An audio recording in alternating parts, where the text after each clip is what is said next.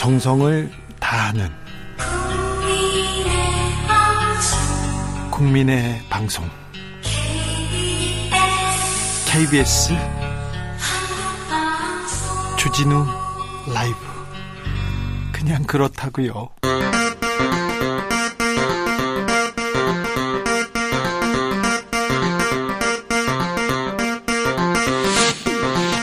주진우 라이브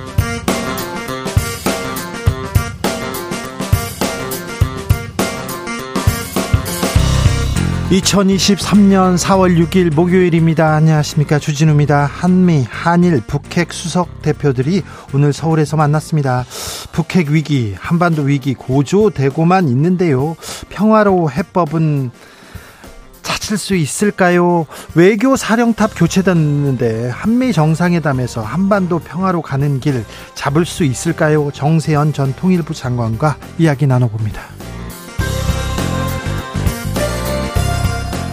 김재원, 진하자, 조수진 입단 최고위원들의 실언 국민의힘에서도 분위기 뒤숭숭합니다. 김기현 대표 엄중 경고 나섰는데 이 분위기에서 벗어날 수 있을까요?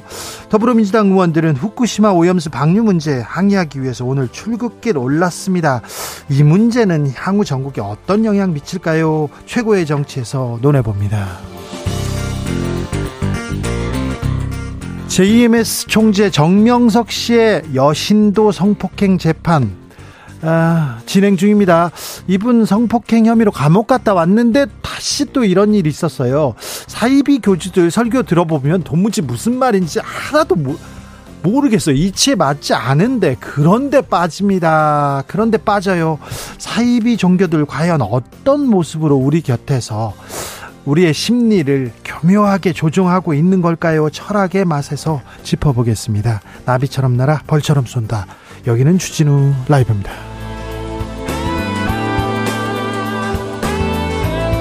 오늘도 자중차에 겸손하고 진정성 있게 여러분과 함께 하겠습니다.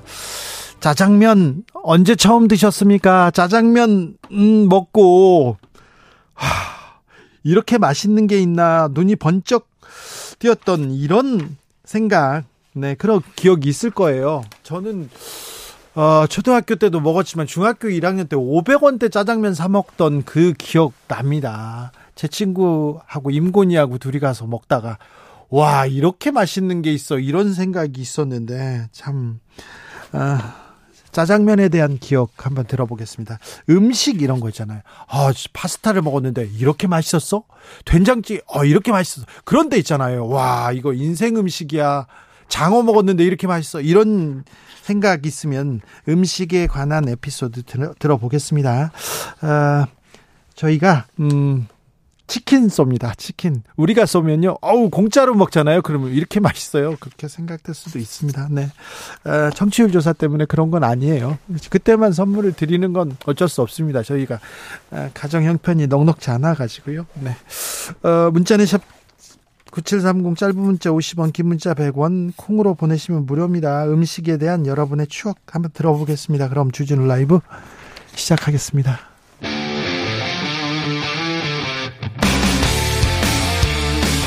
탐사보도 외길 인생 20년. 주 기자가 제일 싫어하는 것은?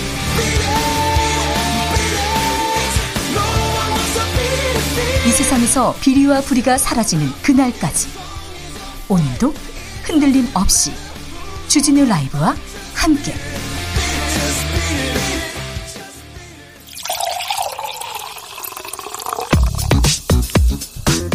진짜 중요한 뉴스만 쭉 뽑아냈습니다. 주스. 정상근 기자 어서 오세요. 안녕하십니까? 어제 치러진 재보궐 선거 결과부터 보겠습니다.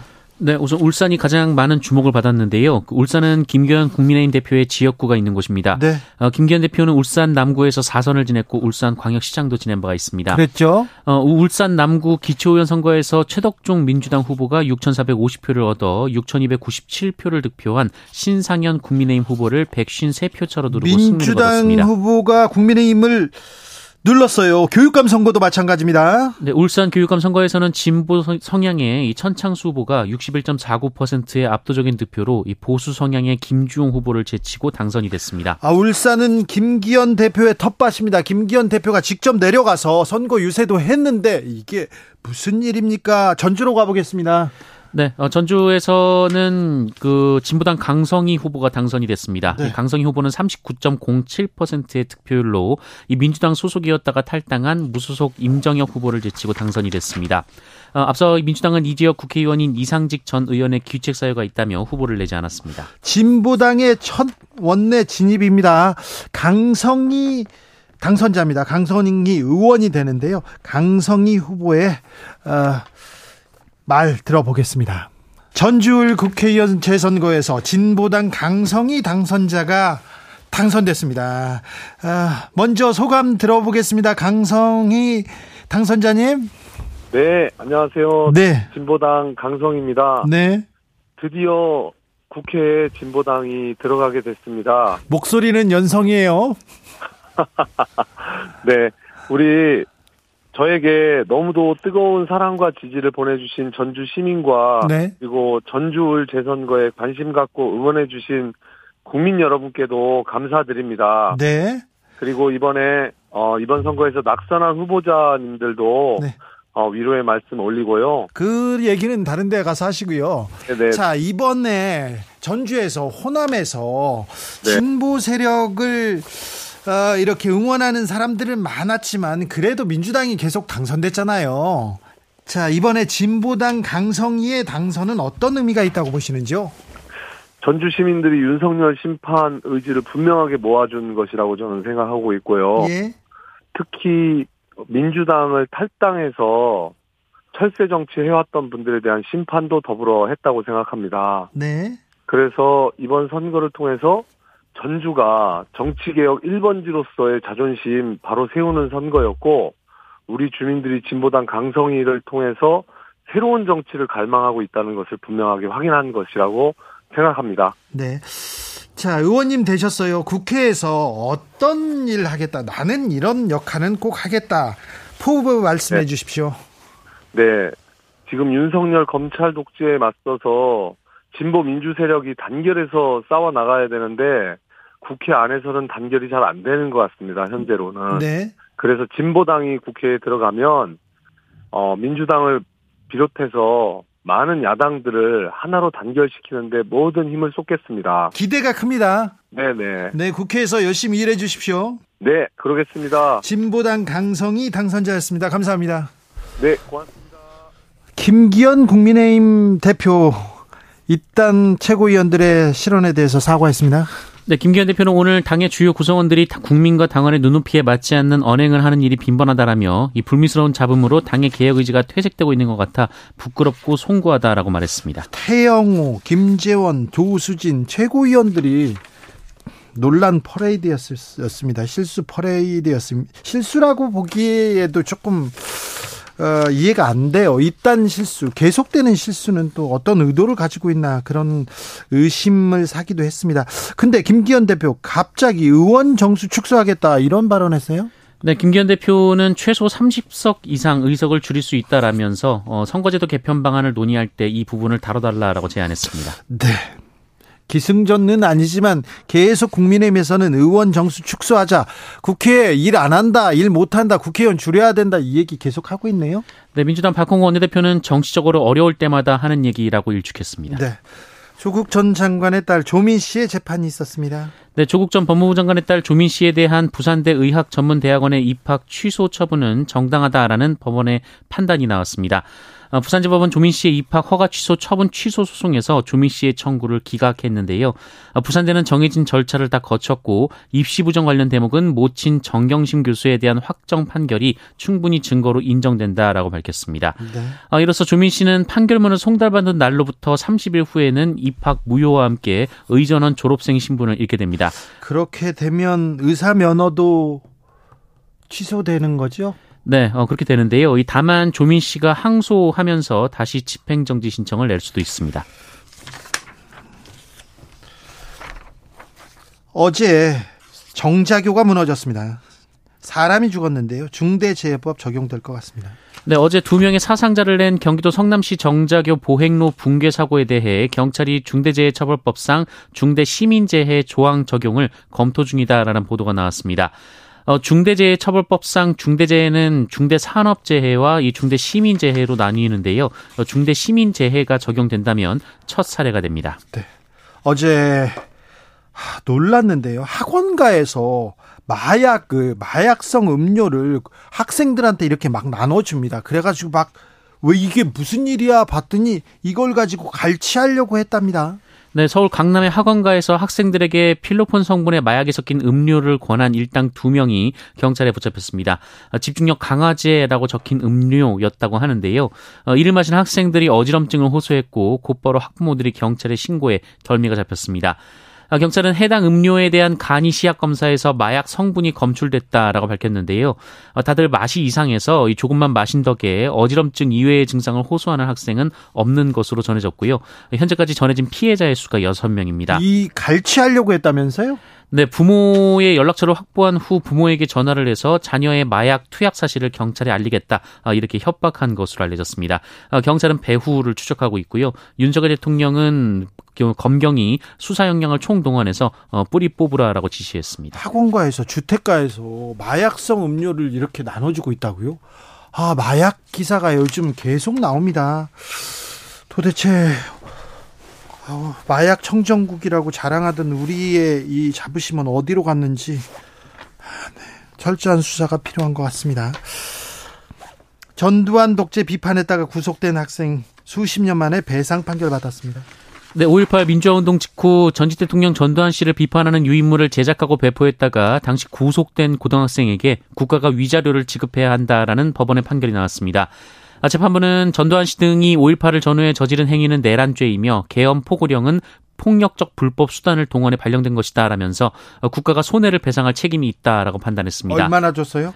어, 피해자에게 4,900만 원을 주는 것을 포함해서 이 부모, 형제, 자매에게도 어, 총 9,800만 원 상당의 위자료, 지연 손해금을 지급하라라고 판단했습니다. 이 학생은 엄청난 고초를 당했을 텐데 그 이후에 인생은 어떤 경로로 이렇게 구부러졌을까 이런 생각도 드는데 작은 배상액이지만 작은 배상액인지 이분한테는 어떤 액수인지 잘 모르겠습니다만은 조그만한 위안이라도 됐으면 합니다. 전두환 정권 시절에는 이랬습니다. 독재에 대해서 전두환 전두환 씨에 대해서 얘기하는 것만으로도 감옥에 간 사람도 있었습니다. 전, 저는 전두환 씨를 문어, 낙지 머리 이런 얘기를 낙서했거든요. 그래서 초등학생 때 경찰서에 끌려갔던 기억이 있습니다. 그럴 수도 있잖아요. 아, 네. 하지만 뭐 그 탈모 때문에 네. 네, 죄송합니다. 고통받는 분들이 계셨어요. 네, 네. 그, 그 문제는 또 다른 문제고요. 어우, 날씨가 추워집니다. 내일부터는 더 추워진다고 합니다. 네, 갓 겨울을 벗어났지만 최근 초여름 날씨를 보이며 벌써 벚꽃도 다 폈다가 아예 져버렸는데요. 지금 전국에 내리고 있는 단비가 그치면 어, 또 갑자기 기온이 뚝 떨어진다라고 합니다.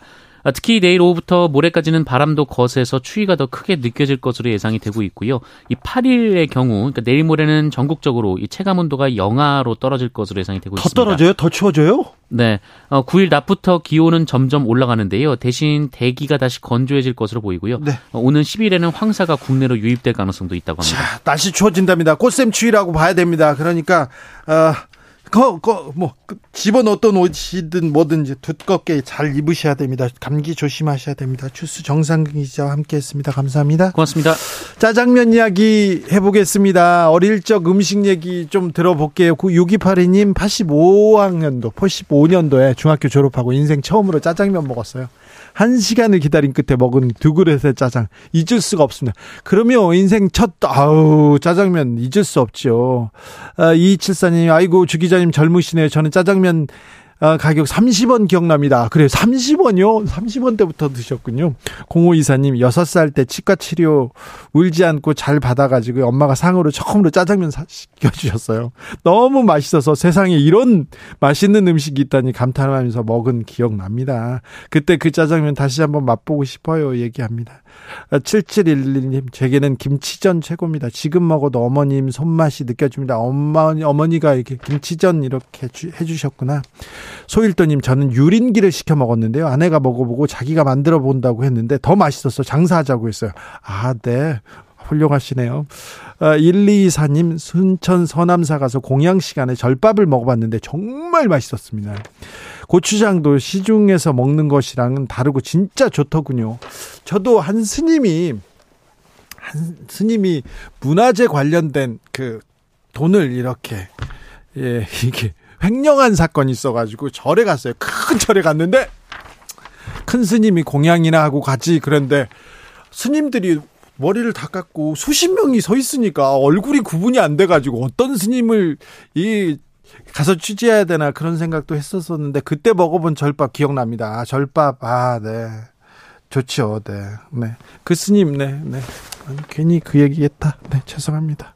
9539님, 저는 설탕 뿌린 살짝 마른 누룽지 떠오릅니다.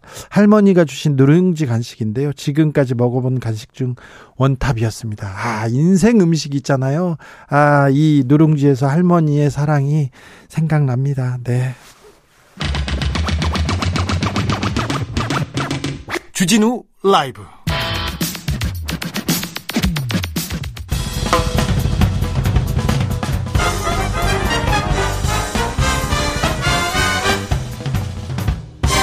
훅 인터뷰.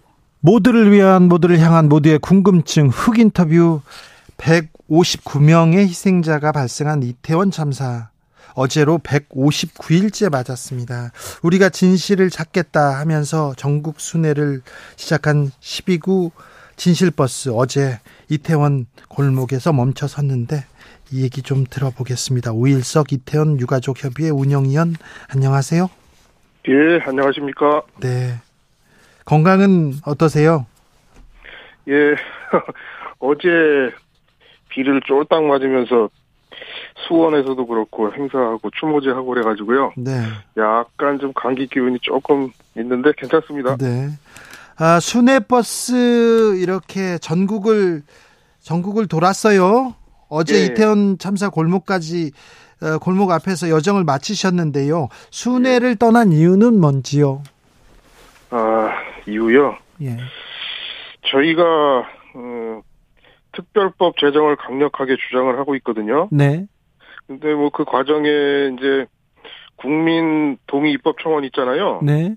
그게 5만 명이 되어야 그 청원이 할 수 있는 저 기본 여건이 되니까 일단은 그거를 홍보도 하고 또 특별법 제정의 그 당위성과 음그 독립적 조사기구를 만들어야 하는 이유를 아, 지방에서는 잘 모르시더라고요. 저희가 네네. 지방을 다녀보면. 이제 그것도 좀 설명 좀 드리고, 우리 159명 아이들을 지금 잊어, 잊지 말아달라는 그 부탁 좀 드리려고 다녀왔습니다. 네. 시민분들 많이 만나셨죠? 어떤 말씀 나누셨습니까? 아, 시민들 진짜 많이 만났는데요. 어, 일단은 뭐, 어, 젊은 대학생들도 만났고, 노동자들도 많이 만났고요. 그리고 지역의 언론, 뭐 교육감님, 대주교님 많이 만났어요. 저 5.18을 어머니 집 가가지고는 그 어머님 어머님들도 뵙고. 네. 근데 대부분 모두 말씀하시는 게 음, 꼭 같이 연대하겠다, 잊지 않겠다, 뭉쳐야 한다. 그리고 어머니들 같은 경우는 슬픔은 평생 가니까 건강 챙기고 밥 잘 챙겨 먹어라. 그렇게 참 그런 말씀들을 많이 해주셨습니다. 네. 버스를 타고 이렇게 다니셨잖아요. 예, 예. 버스 안에서는 주로 어떤 얘기 하셨어요? 버스 안에서는 저희는 10일 동안 내 동행하는 같이 일정을 하시던 분들끼리는 진짜 천형, 친형제들처럼 편안하고 화기애애했거든요. 네. 저희가 이제 참사 이후에 트라우마가 좀 있어가지고 네. 우리 애랑 똑같은 옷을 입었거나 뭐 똑같은 얼굴이 비슷하다거나 뭐 갑자기 막 웃다가도 눈물이 나고 그래요. 예. 남들 앞에서는 뭐 분위기도 망치고 그래서 잘 안 어울리는데 우리끼리는 이제 그게 없으니까. 네. 그냥 또 편안하게 많이 잘 지냈죠. 네. 지금 서울광장 분향소 있죠? 예, 예. 네. 분향소는 잘 운영되고 있습니까? 저 철거한다고 얘기 안 나옵니까? 개고장 보내고 철거한다고 했는데요. 저희가 24시간 지킴이 당번 서가지고 지키고 있고요. 아직까지 서울시에서 뭐 이렇다 저렇다 얘기는 없는 상태입니다. 네. 어, 대통령실 앞에서는 윤석열 대통령 사과하라 이렇게 요구했는데요. 대통령의 네. 사과가 어, 필요하다고 보십니까? 대통령이 언제 저희한테 사과했습니까? 우리 유가족들이 황망해하고 정신없을 때 예? 국가 애도 기간 정하고 영정도 위패도 없이 종교 행사 가서 말씀하셨잖아요. 네.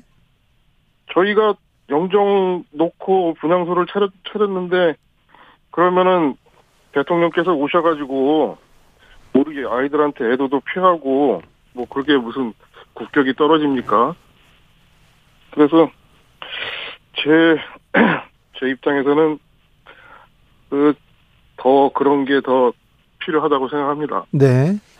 어, 이태원 참사 진상 규명은 어떻게 돼가고 있습니까? 경찰 수사 그리고 뭐, 어, 뭐 국회에서도 진상 규명하겠다고 얘기하는데 지금 어떻게 돼가고 있습니까? 꼬리 자르기의 전형이죠, 뭐. 특수본 수사를 보셨듯이 방송에도 많이 나왔는데 일부 실무선에서 그냥 수사 마무리하려고 기소하고 그 며칠 전에도 저희가 그 10일간 일정을 돌고 있는데 뉴스에도 나오더라고요. 그 검찰이 경찰청을 압수수색했다고. 그게 처음 112 신고를 출동하지도 않고 했다고 그 기록 조작한 그 사실이 밝혀졌는데요. 네. 그것만 보더라도 앞으로 밝혀지지 않은 사 실이나 의혹이 많다고 생각합니다. 예. 이승교님께서 가슴이 아픕니다. 부디 힘내시고 건강하세요 얘기하시고요. 이중성님은 유가족 분들 건강 유의하시고 힘을 내셔야 됩니다. 이렇게 얘기합니다. 어, 혹시 아버님, 네, 네. 혹시 그 2차 가에 이어집니까? 버스 타고 이렇게 내려갔을 때 어떤 사람들이 또뭘 어, 2차 가해 하거나 뭐 혐오 표현하거나 그랬을까봐 걱정됩니다. 2차 가해는 지금 이 수도권에서 저희가 저 녹사평 차렸을 때그 제가 그때가 최고 심했거든요. 예.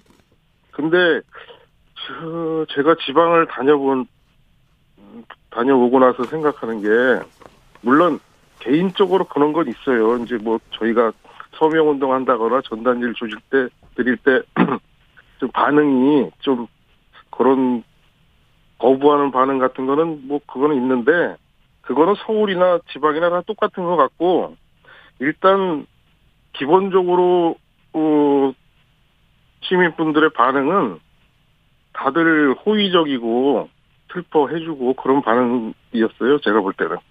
네 네. 그러면 국민들 다 이렇게 응원하고 네. 힘내라고 네. 생각합니다.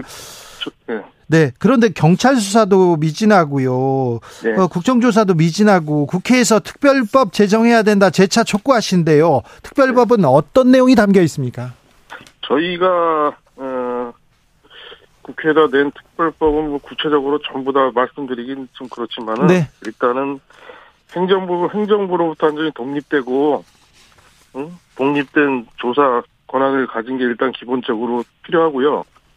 그리고 음, 그 재발 방지 대책도 분명히 들어갈 것이고 네. 그리고 피해자 구제 방안으로 이제 저희뿐만이 아니라 희생자들뿐만이 아니라 부상자나 아니면 이태원 상가도 많이 피해를 봤잖아요. 그렇죠. 네. 예, 예, 그런 것도 다 포함해서 아울러 구제할 수 있는 그런 음, 법을 만들자. 이게 일단 이런 문제, 이런 게 다른 법하고 조금 차이가 있을 것 같아요. 네. 참사가 끝나고 지금 160일이 지났습니다. 그런데 피해자들 가족들 네. 아, 슬퍼하기도 힘든데 지금 거리에서 네. 지금 전국을 돌면서 진상 규명해 달라고 지금 외치고 있습니다. 아 비극인데요. 네. 12구 같은 참 12구 참사 같은 비극 다시 반복되지 않기 위해서 우리는 뭘 해야 됩니까? 우리 사회가 가장 먼저 바꿔야 하는 건 뭐라고 보십니까? 안전 불감증을 진짜 없애야 된다고 생각합니다. 저는. 예. 저도 이 참사가 있고 나가지고 차를 타도 안전벨트 뭐 대중교통 타도 무조건 안전벨트 하고요. 좀 사람이 많다 그러면 야 저거 좀 위험하다 뭐 그런 생각도 하고 또 저희가 대구 지하철 참사 저 이번에도 가족들 만났더라고요. 네, 거기 갔거든요. 예. 근데 거기만 보더라도 그렇고 또 세월 세월호 또 어, 일반인 그 거기도 갔었는데 예. 느끼게 되는 게 그때 그때 우리가 잘 대처를 했으면은 그걸 그 참사가 있고 나가지고 그렇죠. 네. 점사 했으면은 세월호 참사도 없었을 거고 세월호 때 또 다 했으면은 이태원 참사도 또 안 일어났을 거 아닙니까? 네, 네. 그래서 꼭 참사를 잊지 말자. 네. 그런 그런 말이 있잖아요. 안전을 원하면은 원하거든 참사를 기억해라. 예. 네? 그 말이 꼭 어, 국민 여러분들께도 새겨 놓으셔가지고 네. 일반 생활하시는데 그거를 항상 생각을 했으면 좋겠습니다. 네, 참사에서 우리가 기억하고 또 배우고 고쳐서 네. 더 안전한 세상을 아이들한테 넘겨줘야지요. 그게 어른의 네. 역할이죠. 네. 예, 예, 맞습니다. 강경옥님 힘내세요. 국민들이 지켜보고 있습니다. 우리 모두 사고이고 남의 일이 아니라고 생각합니다. 우리 모두의 사고입니다. 이렇게 얘기하십니다. 어, 박상복님께서는 결코 혼자가 아닙니다. 침묵하지만 응원하는 다수의 국민들이 있습니다. 그 아, 국민들이 응원하고 지지하고 아, 항상 힘내라고 한다는 거 잊지 마십시오. 예, 제가, 제가 처음이라 긴장해서 지금 제대로 말씀 아니요 말씀 잘 들었어요. 괜찮습니다. 예, 네. 그런 마음 고이 간직하고 열심히 하여튼 진상을 밝히는데 임하겠습니다. 네. 오일석 이태원 유가족 협의회 운영위원이었습니다. 감사합니다. 예, 고맙습니다. 교통정보센터 다녀오겠습니다. 임초희 씨.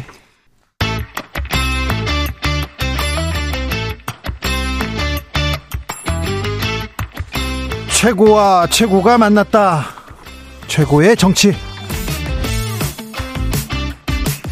오늘 최고의 정치 함께합니다. 국민의힘 김병민 최고위원. 네, 반갑습니다. 네, 최고위원들 중에서도 네 아직은 괜찮네 김병민 최고. 자, 더불어민주당 김남국 의원. 네, 안녕하세요. 살고 싶은 도시, 살기 좋은 도시 안산 단원을 김남국입니다. 네, 김남국 의원한테 이것부터 물어볼게요. 예, 근데 저는 최고위원이 아닌데 최고의 정치를 위해서 열심히 뛰어달라는 아, 거죠. 예, 알겠습니다. 네. 최고의 정치를 해 달라는 네. 그 바람으로. 네, 최고위원처럼 서로의 그런 건 안 됩니다. 네. 자, 김남국 의원.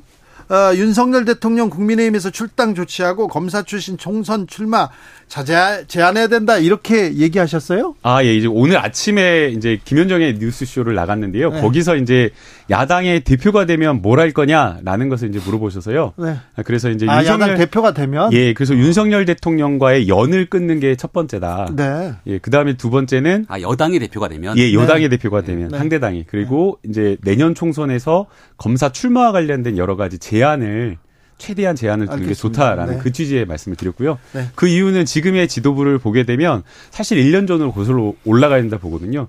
그러니까 작년에 뭐 아마 여름쯤에 윤, 그 이준석 대표를 쫓아내기 위해서 막 비대위 소집하고 또 당원 당규 바꾸고 또 전당대회 만 되면서도 그 과정에서도 후보자 정리하고 막 이 온통 이 과정이 있었기 때문에 김병민 최고위원 네, 제가 자 비대위... 민주당 민주당 대표가 되면 아 제가 민주당 대표가 되면 네. 일단 이재명 대표를 쫓아내야죠. 왜요? 당내에서부터 질서 있는 퇴진 등 언급이 계속 나오니까 하루빨리 조속히 당원 당규 80조 그리고요. 개정하고 그리고 나서 예 그리고 나서는 뭐 검사 출마보다는 86 운동권 총선 공천권 배제 이런 정도의 혁신안에 내지 않을까 싶습니다. 네, 자 그냥 봐, 그냥 아무 말이나 하시는 것 같아. 어? 지금 김남국 의원도 국민의힘 대표 안 된다고 해서 어? 알겠어요. 조언으로 이렇게 받아들일게요. 네. 그런데 예. 김남국 의원 네. 하나만 더 예, 물어보죠. 예, 예, 안민석 의원이 총선에서 여당이 지면 음, 윤 대통령 그리고 김건희 여사 감옥 갈 것이다 이렇게 얘기했는데 어떻게 생각하십니까? 어 이제 좀 이제 중진 의원님이시기 때문에 제가 감히 네. 어떻게 평가한다는 것 자체가 좀 굉장히 조심스러운 그럼 김병민 얘기 먼저 듣고 올까요? 네. 아, 아니, 그래도 일단 말씀을 아, 하셨으니까 네. 어 우선은 좀 신중하지 못한 좀 부적절 적절하지는 않은 발언이지 아, 않나라는. 생각이 듭니다. 네. 물론 이제 일부 이제 저희 지지층이나 어, 이런 분들께서는 굉장히 시원하고 공감을 하실 수는 있겠지만 어 이런 어떤 어 정제되지 않거나 아니면 근거가 좀 부족한 있던 발언들에 대해서 굉장히 좀 국민들이 중도층이 특히나 선거를 앞두고는 여기에 대해서 비판적으로 보시기 때문에 어 지금 이런 어떤 국면에서는 좀 더 신중하게 그리고 또 국민의 마음과 공감을 얻는 그런 발언하는 게 적절하지 않을까. 그래요? 기자, 자, 김병민 네. 최고. 김남국 의원님의 얘기를 안민석 의원이 꼭 좀 들었으면 좋겠습니다. 근데 안민석 의원의 발언이 이런 얘기가 한두 번이 아니잖아요.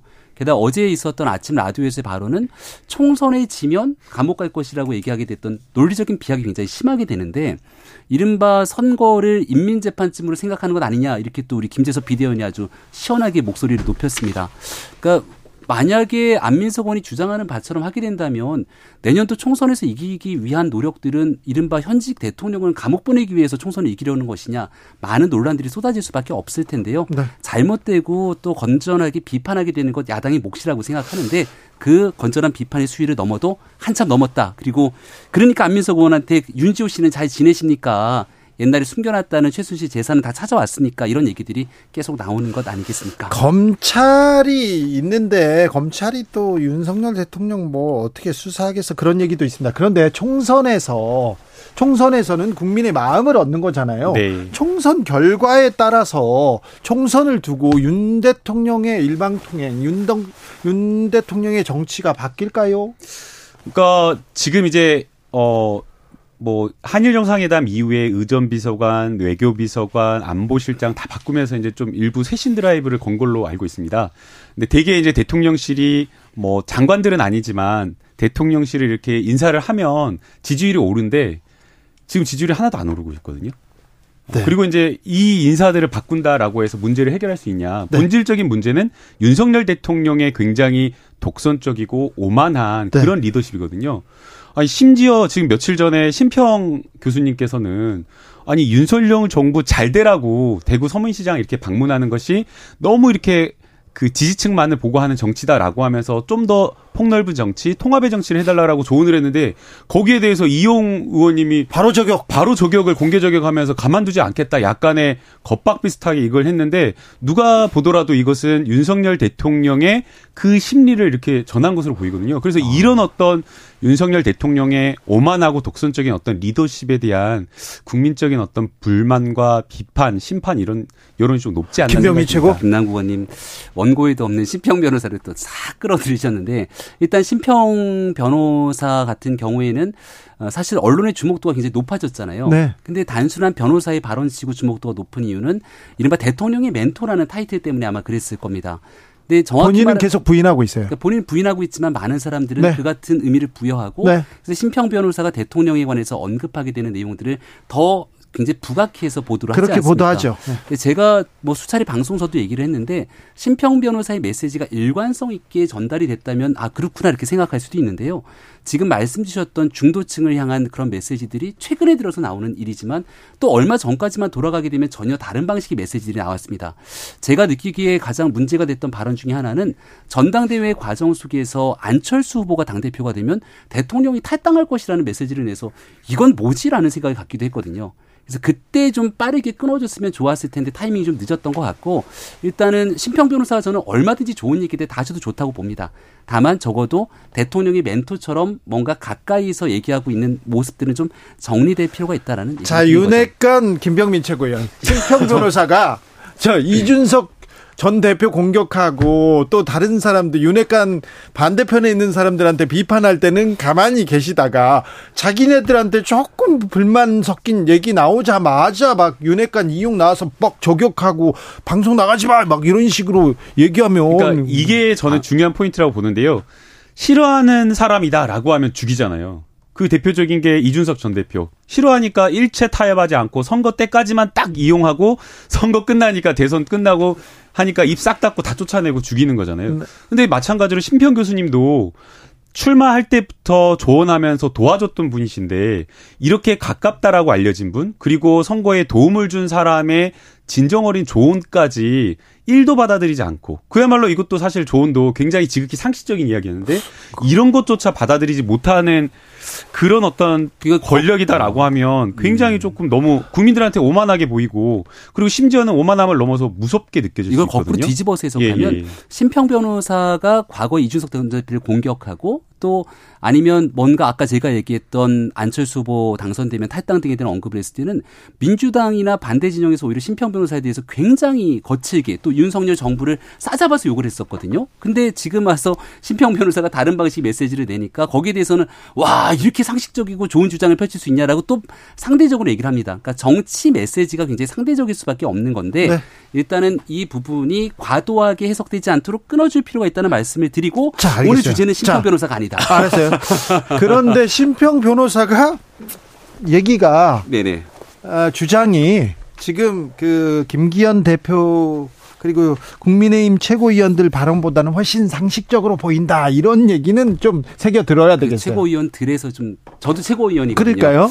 네. 자 최고위원들 최고위원들의 잇따른 실언과 어, 폄하 발언. 예. 자 태영호 최고부터 시작합니다. 그리고 김재원으로 갔다가 조수전까지 가고 너무 이렇게 계속 이어지는데 우연으로 보이지 않습니다. 이렇게 지적받습니다. 어, 여러 의견들이 다 경청하고 있고 또 부족한 부분들이 있었기 때문에 오늘 김기현 대표께서도 관련된 내용들에 대한 송구함을 피력하기도 했고요. 총선을 앞두고 있는 상황에서 이런 만약에 장애 요인들이 발생하게 된다면 엄정하게 문책하겠다는 의지의 표현까지 나왔습니다. 아, 잘못되고 있는 문제가 있으면 국민적 눈높이에 맞춰서 분명하게 정리하게 되는 모습을 보여야 되는 게 국민의 힘이 분연하게 걸어가야 될 길이라고 생각하고요.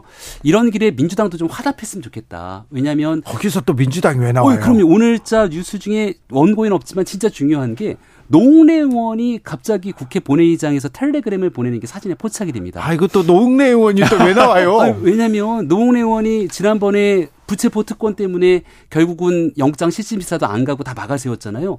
그럼 국회에서 열심히 의정 활동 하셔야 되는데 국회 본회의장에 앉아서 자기 재판하는 판사 수소문하는 문자를 보내다가 걸린 거예요. 이런 일들은 국민적 눈높이를 떠나서 정말 심각하게 문책돼야 된다고 생각하는데 국민의힘 열심히 잘하도록 노력 많이 할 겁니다. 부족한 게 있으면 반성할 거고요. 네. 앞으로 윤리위원회 조속히 구성해서 특별하게 문제되는 사람이 있으면 거기에 대해서 대응할 건데 민주당도 자, 여기에 대한 옐로 카드 여기까지 거기서 노, 아니 국민의힘이 어떻게 갈 건지 아니, 옐로 카드 옐로 카드 주지 마세요. 그냥 말씀하게 해주신 게 저는 오히려 이런 태도가 네. 오히려 국민들에게 안 좋게 보일 것 같아요. 자, 그러면 한번 하나 더 물어볼까요? 예, 예. 그럼 옐로카드 줄 필요 없어요. 좀 주시죠. 자, 자, 노웅래 의원 얘기는 또 아니, 따로 왜냐면은 네. 어, 정말 뭔가 정당의 문제나 반성할 게 있다라고 하면 그것만 반성하고 그걸 진정으로 반성하고 다음에 쇄신하는 모습을 보여주면 좋은데 자꾸만 이것을 다른 이슈로 덮어가지고 털라고 하는 그 문제가 어. 국민들에게는 굉장히 안 좋게 보이는 거예요. 예컨대 네. 정순신 사건 터졌을 때 이미 정청래 의원 아들 사건은 사과하고 다 마무리가 되고 새로운 내용이 아닌데 그거를 교육이 회의장에서 끌고 나와가지고 그걸 억지로 키워가지고 막 덮어보려고 하는 그런 국민의힘의 모습이 이게 결국에는 사과나 여러 것들 사안에 대해서 진정성이 없는 그런 반성 반성을 하지 않는 모습을 비춰줄 수 있어서 김남구 의원님께서 적절하지 않은 것 같아요. 그렇게 이제 말씀 주실 수 있을지 모르겠습니다만 분명한 것은 오늘 이 국민의힘의 최고위원회에서 진심을 다해서 잘못됐던 부분들에 대한 얘기를 합니다. 그 다음에 추가적인 사족을 달지 않았어요. 하지만 오늘 주진우 라이브에서는 대담을 하고 있는 과정에서 네. 공평하고 공정하게 여당의 문제, 야당의 문제를 다뤄야 되지 않습니까? 근데 우리에 대한 얘기는 충분히 나눴는데 민주당에서 나오고 있는 노웅 의원 문제는 자, 심각하잖아요. 민, 주당 얘기는 조금 이따 할게요. 아, 그래서 혹시 하자고요. 기회를 안 줄까봐 제가 미리 말씀을 드렸고 학폭 얘기 나왔으니까 오늘 우리 장혜찬 최고위원이 안민석 의원 아들 문제 관련된 얘기들이 뭐 제보가 들어왔다고. 민주당 얘기는 조금 이따 갈게요. 자. 그런 것도 답변을 좀 하면 좋겠습니다. 김기현 지도부 출범 한 달 됐습니다. 자, 네. 김병민 최고 한 달 됐습니다. 그런데 홍준표 대구시장 비대위 얘기 나오고요. 그 다음에 하태경 의원도 단명할 것이다. 막 이렇게 얘기하는데. 네. 어찌 당 내에서도 이렇게 점수를 따고 있지, 있는 것 같지는 않습니다. 어, 비대위를 제가 두 번이나 해서 비대위 차는 좀 그만 들었으면 좋겠는데요. 네. 그다음에 뭐 당내에서 홍준표 대표도 비대위 언급했다 그 내용 다 뺐고요.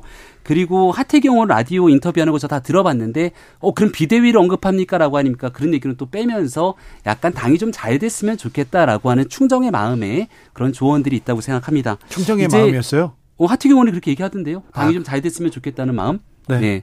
그리고 어, 이제 막 출범한 지 한 달이 채 안 된 상황인데요. 열심히 노력해서 국민들 마음을 얻기 위한 민생 정당, 정책 정당의 길로 분열이 나아가고 있고요. 여기에 대한 평가들은 이제 조금 더 시간이 지나면서 이어질 것이기 때문에 부족한 부분들이 있다면 또 열심히 보완해서 노력해 나가겠다는 말씀을 드리겠습니다. 네. 보완할 게 많아요. 네. 부족한 점이 있다면 아닌 게 아니라 부족한 것만 보여요. 잘하는 것도 좀 보여주세요. 아, 네. 자, 김남국 의원. 네. 국민의힘 음, 김기현호 한달 어떻게 보시는지요? 우선은 역시나 어, 국민들의 기대를 받지 못했던 것 아닌가 생각이 듭니다. 그 과정 자체가 민주적이지 못하고 당의 최고위원부터 당 대표까지 윤심으로 그냥 꽉 채우다 보니까 결국에는 민심으로부터 한참 멀어진 그런 상황이 아닌가 생각이 듭니다. 그래. 대개의 어떤 당대표 이렇게 어, 선출 이후에는 적어도 한 2, 3주는 컨벤션 효과나 이런 것들 때문에 여론이 올라가는데 오히려 거꾸로 지금 추락을 하고 있고 또 그 다음에 여러 지금 설화와 관련된 문제가 계속 이제 발생해서 여러 차례 언론에서도 비판하고 내부적으로도 이런 것들은 좀 자제해야 된다라는 그 목소리가 있었거든요. 그런데 태영호 최고위원 또 김재원 최고위원, 김재원 최고위원은 한 번 그런 게 아니라 두 차례나 그러고 반복해서 그러고 조수진 의원까지 이렇게 계속되고 있는 것은 당 대표가 가지고 있는 리더십의 한계도 있고 또 동시에 결국에는 이 절, 뽑은 절차 자체, 전당대회 자체가 계속 윤석열 대통령이 줄 세운 사람들로만 이렇게 하다 보니까 결국에는 민심으로부터 멀어진 이런 공감대를 얻지 못하는 발언을 계속하지 않나 이렇게 생각이 듭니다. 팩트 체크 하나만 하나 하고 음. 넘어가면요. 통상적으로 전당대회가 끝나서 지도부 출범 컨벤션 효과가 있다고 하는데 바로 직전에 있는 좋은 사례가 민주당의 전당대회 끝나고 나서 이재명 대표가 컨벤션 효과를 얻지 못하고 오히려 우상호 비대위보다 지지율이 쭉 빠졌다라고 하는 보도들 아마 찾아보시면 이게 팩트를 일, 더 확인해 보셔야 될것 예, 같은데요. 예, 일반적인 통상 3개월 예. 3개월 그 전당대회 하고 8월 말부터 10월 말까지 조금 조금 꾸준하게 올라서 우상호 의원 때 비대위원 할 때보다 자, 한 3개월보다 자, 훨씬 더 지지율이 높았습니다. 그만해. 팩트 체크 해 주십시오. 도태로 치 도태로 그냥 이렇게 공격하시는 분들이 많아서 자, 제가 그 여론조사를 다 자, 확인을 했거든요. 그래서 평균을 한번 내보세요. 여론조사마다 수치들이 다르기 때문에 리얼미터나 갤럽으로 보시면 좋을 네. 것 같습니다. 네. 중앙선거 심의위원회 홈페이지에서 좀 참, 참조하세요. 워낙 예전 얘기를 이렇게 그러니까 해놔가지고 이런 말씀으로 말씀 주시면 우리도 지지율이 자, 올라갔던 여론조사를 갖고 말씀드릴 수 있죠. 이, 아니 네. 국민의힘이나 네. 지금 민주당이나 특별히 국민의힘 뭘 네. 잘하는 걸 가지고 알겠습니다. 좀 얘기하자. 네. 근데 외교 안보 라인은 자, 김병민 최고가 이거 간단하게 얘기해 주세요. 외교 안보 라인은 잘 꾸려진 겁니까? 지금 괜찮습니까? 한미 정상회담 잘 준비하고 있습니까? 네, 중간에 일단은 안보실장이 교체가 있지 않았습니까? 네. 조태용 실장이 이제 신임 안보실장으로 들어가서 아마 한미 정상회담을 비롯한 그 이후의 일정들을 차분하게 잘 준비하고 있을 거라 생각하고요. 조태용 신임 실장에 대한 평가는 여야를 뭐 공이 가리지 않고 그래도 안정적으로 일을 잘할 수 있는 인물이라는 평가들이 꽤 많을 거라고 생각합니다. 김태호 1차장 체제로 네. 그냥 원톱 체제로 그냥 다 꾸려진 거 아닌가 이런 아, 얘기도 나오는데요. 윤석열 대통령을 제가 대변인으로 같이 있지 않았습니까? 예?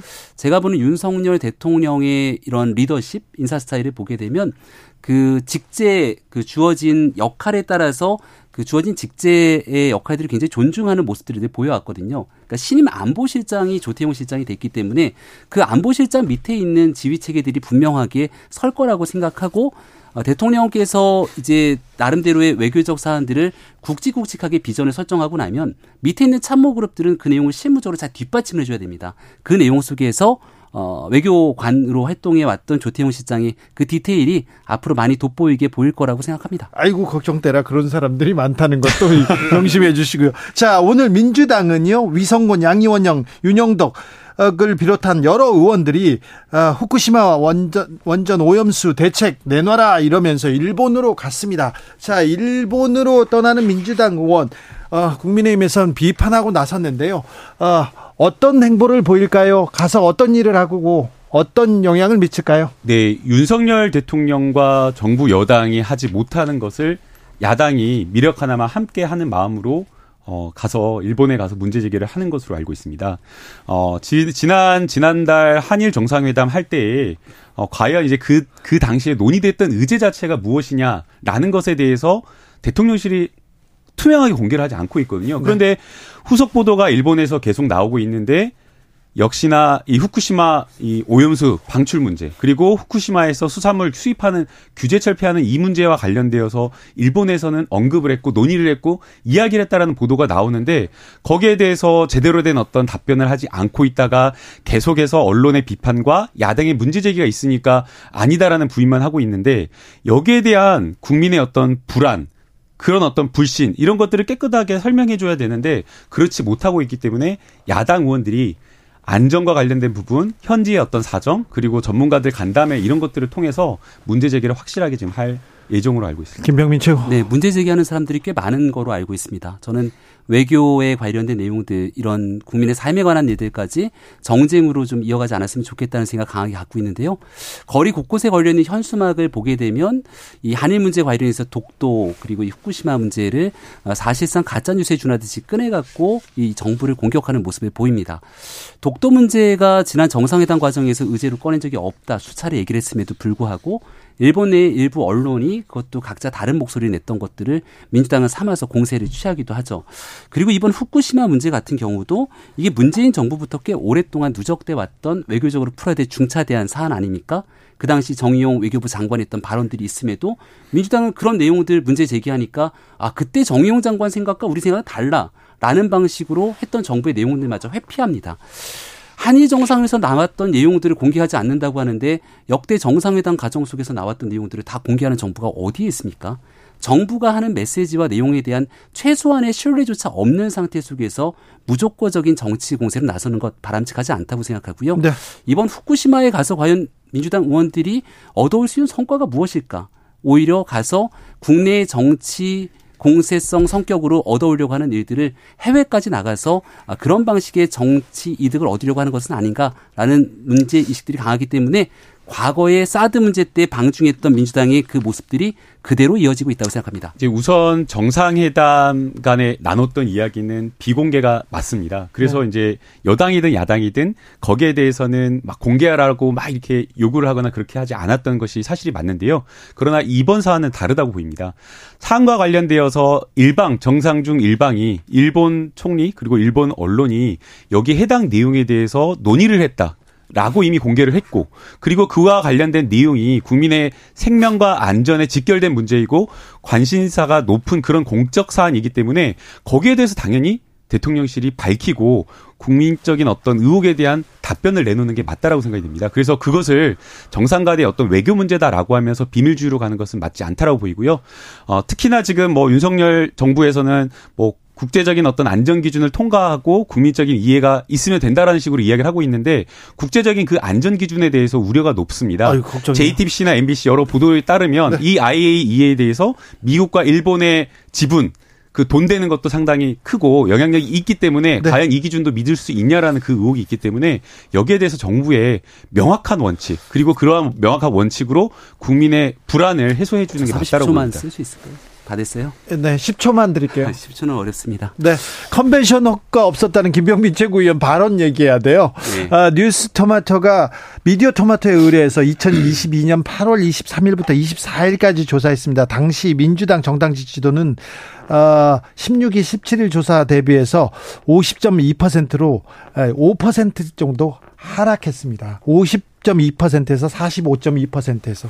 아, 네, 알겠어요. 김병민 최고. 제 말이 맞다는 네, 거죠? 중앙, 자, 자세한 내용은 중앙, 어, 선거 여론조사 심의위원회 홈페이지 참조하시면 됩니다. 아, 김남국 의원님 거 하나만 가져오면 안 될 것 같아요. 어떤 거? 추이를 봐야 되는. 아니, 자, 자 예. 여기까지 하자고요. 네. 김남국 의원이 어, 강제 동원 피해자 관련된 법을 내놨는데 그 얘기를 하기에 시간이 다 끝나버렸네요. 벌써요? 네. 어, 중요한 법안을 제가 발의했는데. 아, 네. 알았어요. 예. 해법을 내셨으니까. 그런데 아, 이번 재보궐선거 어떻게 보셨습니까? 한마디씩만 들어봅시다. 김병민 먼저. 아, 예, 청주 시의원 보궐선거가 있었는데요. 이게 이제 21대 21로 있었던 선거를 저희가 이번에 이기게 되면서 청주 시의회가 아, 다수당이 됐습니다. 여기에서 이제 중원이라고 불리는 충청 민심에서 혁혁한 성과를 거두었던. 울산 얘기 안 하네요? 아, 청주 얘기들을 잘 안 하셔 갖고요. 네. 좀 알려드리고 싶었습니다. 김남국. 네. 좋은 점만 이렇게 쏙 뽑아가지고 민심으로 받아들이면 그 민심 왜곡이 발생하기 때문에 민심을 전체적으로 겸허하게 받아들이는 게 맞다고 생각이 됩니다. 네. 총선이 1년 남은 시점인데 윤석열 정부 청, 철학이나 정책 과제 그리고 또 민생을 챙기는 모습을 보이지 않고 있기 때문에 민주당이라도 야당으로서 어, 여당과 정부가 챙기지 못하는 민생 의제를 먼저 선점해서 쇄신하고 국민에게 신뢰받는 정당이 되도록 노력하겠습니다. 민주당한테도 옐로 카드를 꺼냈어요. 네. 그래서 네. 더 겸손하게 겸허하게 노력하겠습니다. 네. 겸손하고 겸허하게 노력한 당연한 것이고요. 네. 전주에 대한 평가나 이런 것도 좀 객관적으로 해주셔야 되는데 네. 전주 보궐선거에서 진보당이 탄생하지 않았습니까? 민주당은 후보를 내지 않았습니다. 후보를 내지 않았지만 민주당으로서 활동했던 사람들이 나와서 선거를 치르기도 했었죠. 네. 이상직 의원의 문제로 인해서 치러지게 됐던 보궐선거였던 만큼 아, 재선거였던 만큼 이런 일들에 대한 엄중한 반성들이 좀 필요한 것 같고요. 당연히 민생정당, 정책정당으로 가는 길에 대해서는 국민의힘뿐 아니라 민주당도 함께 나가야 될 길이라고 생각합니다. 자, 여기 까지 듣겠습니다. 김병민 그리고 김남국이었습니다. 두 분 감사합니다. 네, 고맙습니다. 네, 감사합니다. 저는 잠시 후 2부에서 한반도의 현인 정세현 전 장관과 함께 돌아옵니다.